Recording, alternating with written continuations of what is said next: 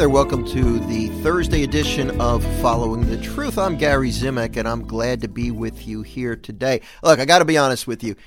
Some days I'm more excited about delivering a message than others, but this is one of the reasons I like to key on the, the daily mass readings for the material for the shows because it's very easy for me to want to go the easy route and tell you things that are just going to make you feel good.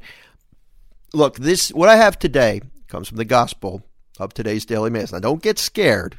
It is good news. Doesn't seem like it, but it is good news because the truth is always good news.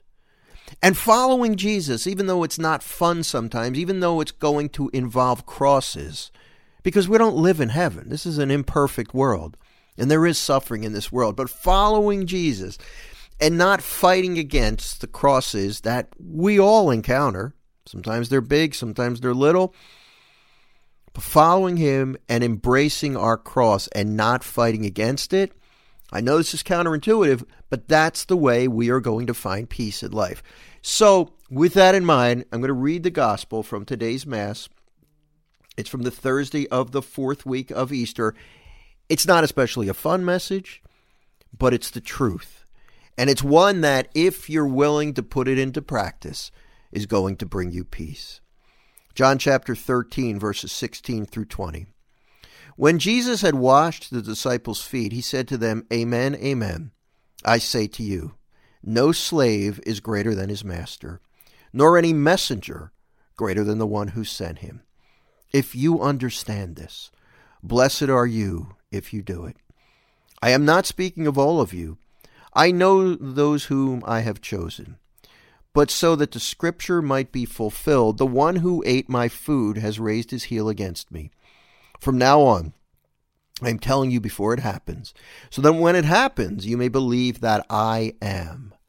Amen, amen, I say to you, whoever receives the one I send receives me, and whoever receives me receives the one who sent me. There's a lot of lot going on there. It can be very confusing, but essentially what Jesus is saying to us is if we're his followers, you know, the whole slave and master thing, that's going to freak out a lot of people because that's not popular language.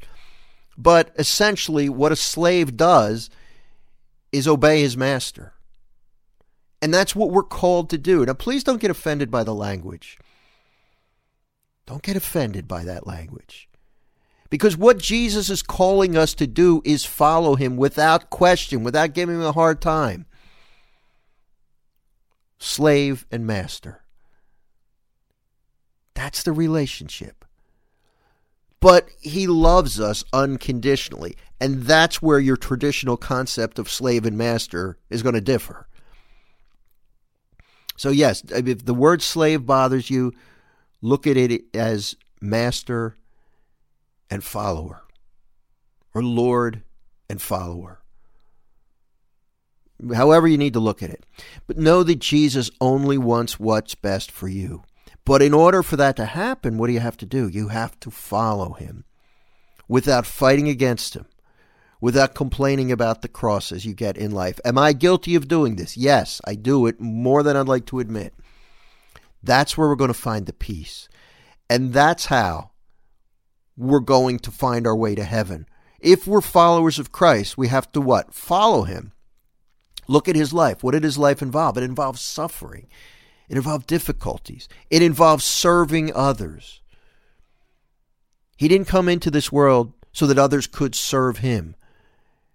And as his followers, as people who want to follow him all the way to heaven, or we should anyway, that means that we have to pick up and embrace our own crosses.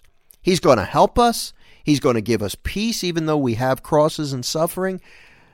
But we still have to willingly Say, Yes, Lord, I'll go where you lead. Sometimes He's going to take us up to the top of the mountain where we'll feel nothing but peace, but then we're going to be down in the valley or in the desert.